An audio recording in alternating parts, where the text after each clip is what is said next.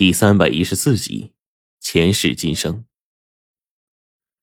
而且呢，最重要的是，这个家族的人居然可以不骄不躁，一直这样延续了数千年，依然如此。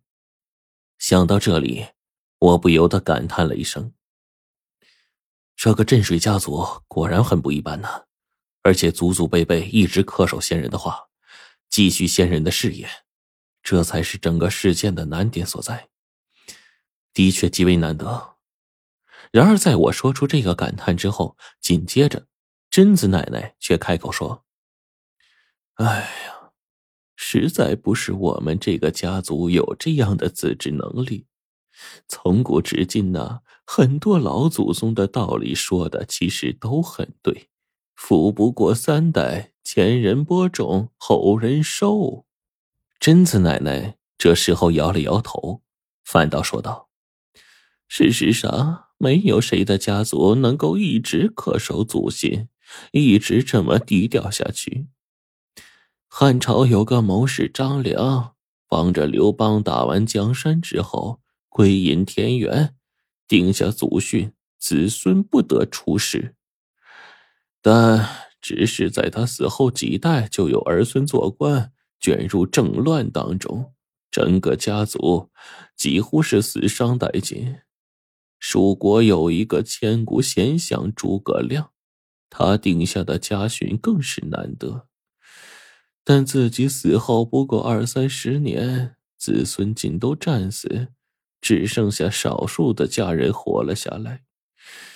在这个世界上，没有谁能保证自己儿孙能够一直去干一件事儿，一代代相传，一直传承几千年。不可能。然而，我却摇了摇头说：“那您现在面前的家族不就是吗？”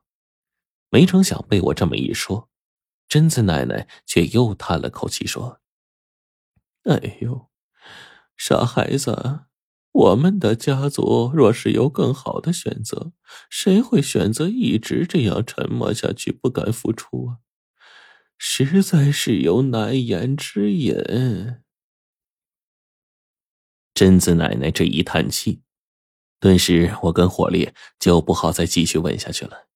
毕竟这难言之隐也算是人家的家事，所以对我们来说并不适合直接多问。然而贞子奶奶这个时候站起来，看了看天边的云彩，在周边转了一圈，似乎在回忆往事。在这之后，她略有所感，顿时叹了口气说。唉，我们的家族有一个致命的问题所在，一个致命的问题。这时候我愣了一下，便听贞子奶奶点了点头，继续说：“嗯，我们的家族啊，族中之人全都沾染了诅咒，那是一种至死不休的诅咒，祸延后代，足足数千年。到了现在。”依旧存在着，啊啊！我愣了一下，因为在这之前，我在师傅胡老道的道观之中便看到了胡老道关于一些诅咒的解读。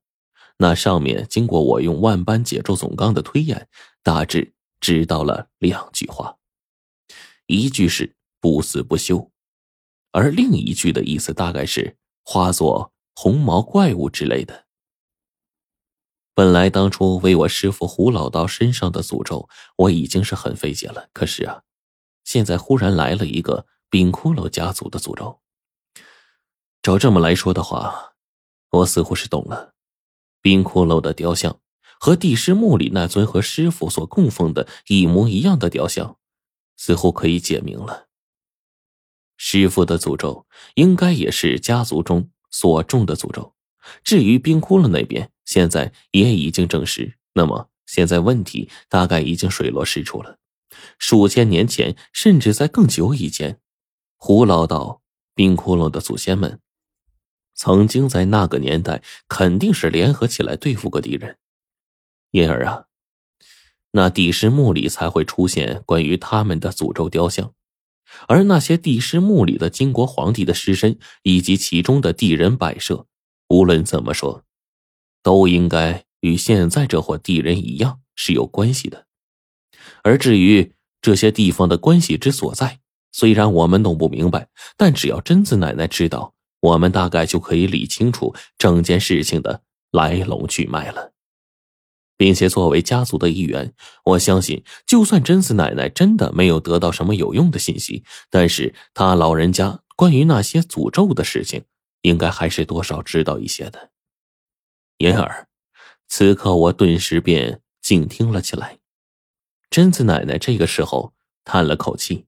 继而说道：“唉，家族中的诅咒便是永远诅咒与十三家族有血缘关系的一切后代，他们的子孙会永世遭劫，即便最后一个族人死掉，呃，他们的阴魂还会继续受苦，受到这个诅咒的折磨。”这个诅咒的内容便是，贞子奶奶说到这里，整个身躯都开始颤抖起来。但凡十三族人，必遭横祸，十四剑攒身，日夜苦受折磨，受尽我等一切痛苦，刮魂刮骨，肥遭横祸，烂肉腐心。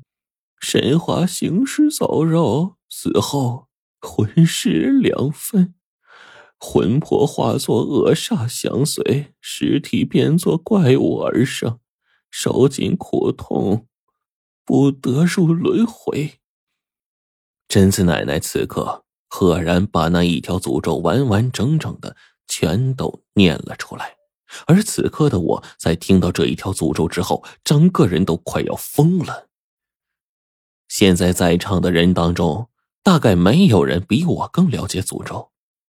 这诅咒分为两种，一种是恶咒，咒人生死生亡，作乱其家人；而另一种简直恶毒，诅咒人生生世世，甚至是世世代代。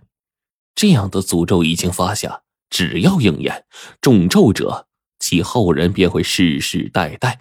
受尽诅咒之痛，永远无法解脱。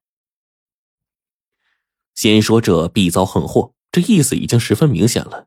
族中之人无论是谁，都不能幸免，必然要遭受横祸。其中呢，虽然没提死与不死，但仅此一条便已经够恶毒了。这一条诅咒没有规定次数，那意思便是说，十三族后人世世代代无一人幸免。必遭至少一次横祸，且生死不定。如有那倒霉者，只怕一生都在走霉运，到处都是横祸遍地，这已然是极其痛苦之事了。而接下来的一条，十四剑攒身，日夜苦受折磨。还记得帝师墓前那座冰窟窿相貌一般的雕塑吗？那身上插着十四根剑吗？黄队是个眼睛极尖的人，他竟然发现冰窟窿每到半夜便会龇牙咧嘴，疼的常常捂住身上的十四个地方。原来诅咒所说十四剑攒身，日夜忍受痛苦。冰窟窿的模样，就是因为经常忍受那些痛苦，所以才会在晚上做出种种动作，引起黄队察觉吧。而那一条。